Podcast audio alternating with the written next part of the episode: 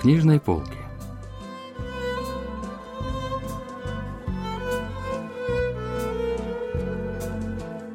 Рассказ «Каменный мост» писателя Литы Джуна.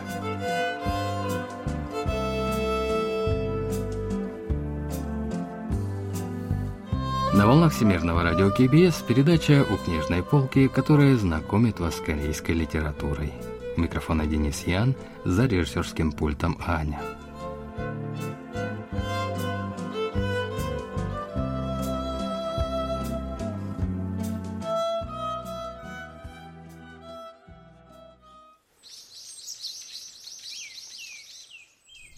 Если пойти вниз от станции по дороге длиной в 10 ри к деревне Семаль, то примерно на полпути первым делом видишь не деревню, а кладбище напротив нее у подножья горы. Где-то здесь должна быть могила Чанок. Чансоп мысленно взглянул на нее и окликнул. «Здравствуй, Чанок!» И сейчас все ясно стоит перед глазами.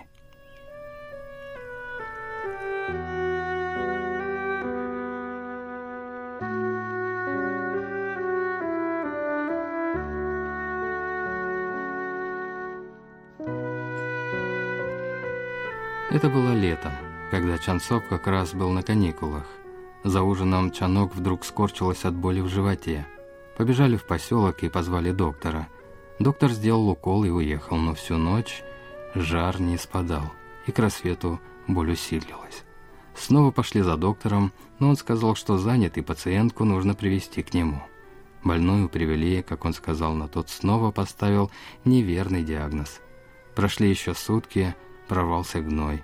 Вся брюшная полость была безнадежно инфицирована, и только тогда доктор распознал аппендицит. После никчемной смерти сестры Чансоп принял решение отказаться от фермерского труда вопреки желанию отца и пошел учиться медицине. И теперь он стал авторитетным, признаваемым даже в Сеуле специалистом по операциям на аппендиксе. «Чанок, порадуйся за меня. Моя больница переезжает в хорошее здание – и станет больше. В ней будет самая оснащенная операционная среди частных клиник. И больше не будет недостатков в палатах. Я увеличу твою фотографию и повешу в своем новом кабинете. Рассказ писателя Литы Джуна «Каменный мост» был опубликован в 1943 году. Произведение начинается со сцены, в которой главный герой произведения, известный в Сеуле врач по имени Чан Соп, едет в родные края ради встречи с отцом, которого в деревне все знали как приятного, разумного и экономного фермера.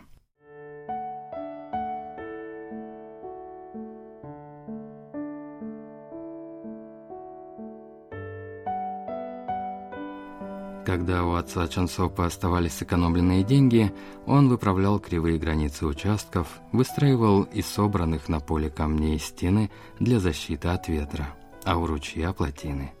А после того, как сын стал врачом, он вложил и то, что раньше уходило в качестве платы за учебу, чтобы выложить дороги в деревне, поселку и к остановке. Он считал, что отдать землю чужому все равно, что выбросить, и не сдавал участки в наем – разве только исключительно прилежным фермерам. Запрягал пахать двух быков, брал троих работников и сам держал все немаленькое хозяйство. Было много критиков, которые смотрели только на выгоду. Говорили, мол, весь урожай только на молодьбу и уйдет, а трое работников свое соберут да сбегут. Однако отец Чансопа для своей земли брал в расчет не только собственную выгоду. Продажа земли не могла не вызывать у Чансопа вину перед отцом даже если бы доход пошел на строительство гораздо лучшей больницы. Но 30 тысяч вон не достанешь из ниоткуда, а приобретение в Сеуле большого здания – большая редкость даже при наличии денег. В следующем году отцу 60, а мать каждую зиму мучается от приступов кашля. Я должен был еще раньше заботиться о них, но я ведь не могу переехать в деревню, поэтому им остается переехать в Сеул. Нужно продать все земли хотя бы для того, чтобы обеспечить отцу достойную старость.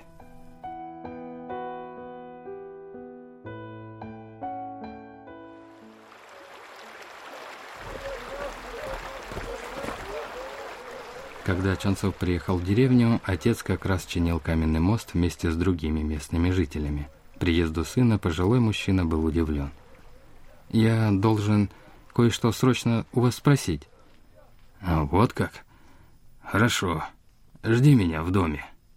Дома мать Чансопа вместе с соседками хлопотала над обедом для тех, кто ремонтировал мост. Когда следом пришел отец, Чанцоп объяснил, что у него появилась возможность расширить больницу за счет соседнего здания, поэтому он хочет выкупить его, продав земли. Он предложил родителям уже отказаться от тяжелого земледелия и переехать жить к нему в Сеул. «А обедай пока. Я должен подумать, прежде чем дать ответ». После этих слов отец ушел собирать упавшие камни для моста и только потом сел обедать.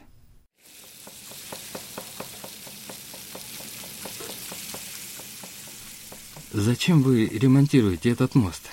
Ведь есть деревянный. И ты туда же. Как можно сравнивать дерево с камнем? Разве ты не помнишь, как рыбачил на том мосту? А как переходил этот мост, когда уезжал на учебу в Сеул? Могильную плиту твоего дедушки переносили через этот мост. И я сам еще с азбукой ходил по нему в школу. Твою мать перенесли на свадебных носилках в мой дом через этот мост и меня перенеси через него, когда я умру. А в Сеул я не поеду. Что? Ни за какие сокровища я не продам эту землю. Я собственными глазами видел, как еще мой отец возделывал эти поля. Мой дед купил эти земли на деньги, заработанные кровью и потом. Такие поля не купить просто так. Ты думаешь, землю продают и покупают ради мимолетной выгоды? — да не будь у нас земли, мы останемся без дома и родины. Земля — это основа мироздания. А все эти люди с деньгами, которые даже не понимают значимости земли и от жадности лишь забавляются процентами от покупки полей, люди, которые даже не задумываются о связи земли с нашими предками и разменивают ее как старую обувь. Все эти люди для меня чудаки. Чансоп только и потирал ладони, чувствуя себя неудобно. Он подумал, что вел себя эгоистично, а отец тем временем продолжал говорить о земле даже после обеда. «Я не виню тебя в том, что ты не продолжаешь семейное дело. Ты нашел собственный путь развития.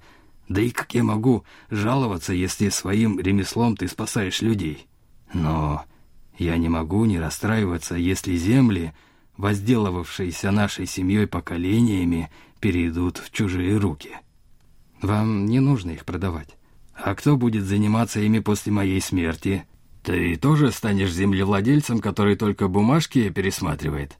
Знаешь, как страдают земли из-за таких владельцев и арендаторов? Не бывать этому. Я распродам все перед смертью, но не ради денег, а ради людей».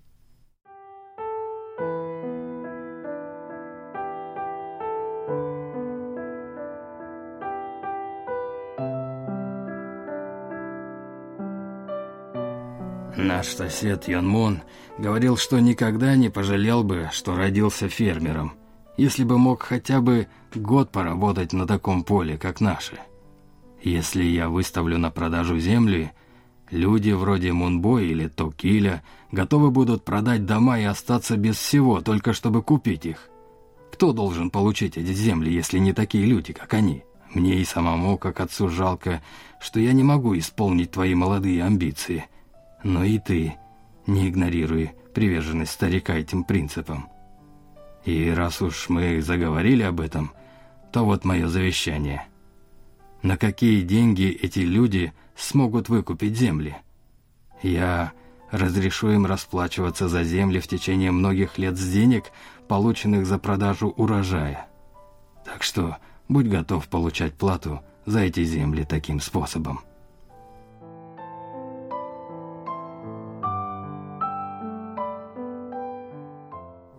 Чансоп молча выслушал слова отца, когда тот ушел снова чинить каменный мост, мать Чансопа разрыдалась.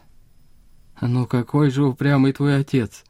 «Нет, сегодня я понял, что за человек мой отец. Этот человек великой души». Чансоп отнесся с уважением к твердым убеждениям своего отца о земле. Вот что говорит об этой сцене литературный критик Чон Сойон.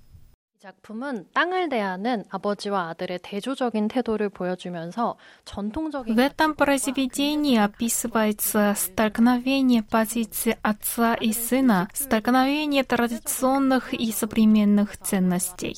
Сын получил достойное образование и живет современной жизнью. Несмотря на споры с отцом, он не вел себя эгоистично. Чансап уважает волю отца и в то же время понимает, что их миры не могут могут совпадать.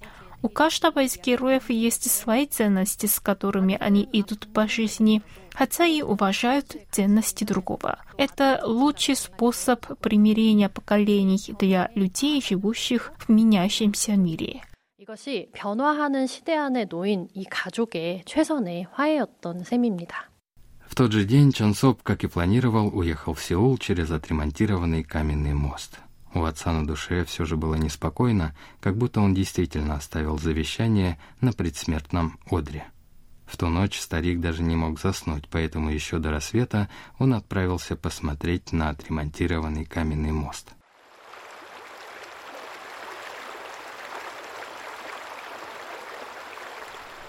Между камнями не осталось ни следа грязи. В начале ручья, в его середине и конце лишь игриво переливалась прозрачная вода, словно в танце, сбегавшая вниз. Пожилой мужчина засеменил домой и вернулся с тарелкой соли и полотенцем в руках. Он присел на самый низкий камень, чтобы почистить зубы и умыться. Затем он снова набрал леденящей воды и, сделав глоток, встал. Внутри стало свежо, будто душа полностью очистилась.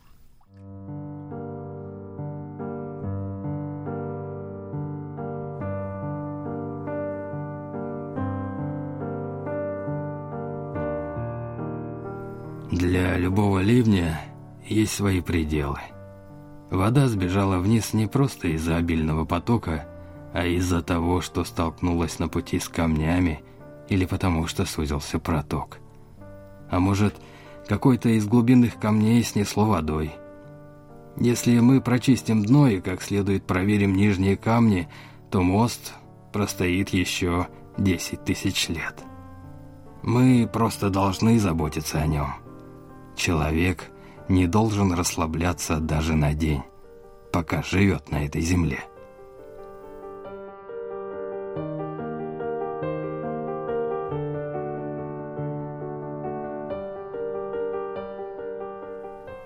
Вот что говорит о последней сцене профессор Пан Минхо факультета корейского языка и литературы Сеульского национального университета.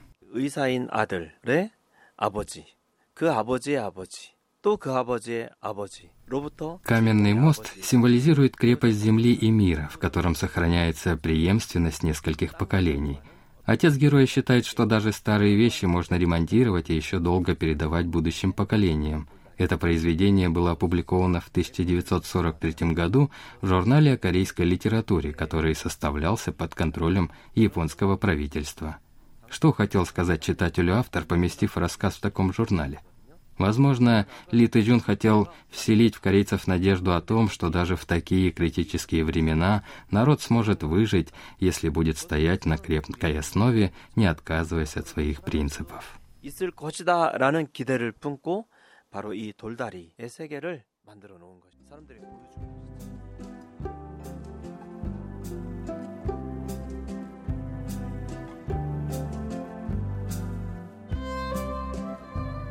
На этом мы заканчиваем рассказ о произведении «Каменный мост» писателя Литы Джона. Спасибо за внимание и до встречи через неделю.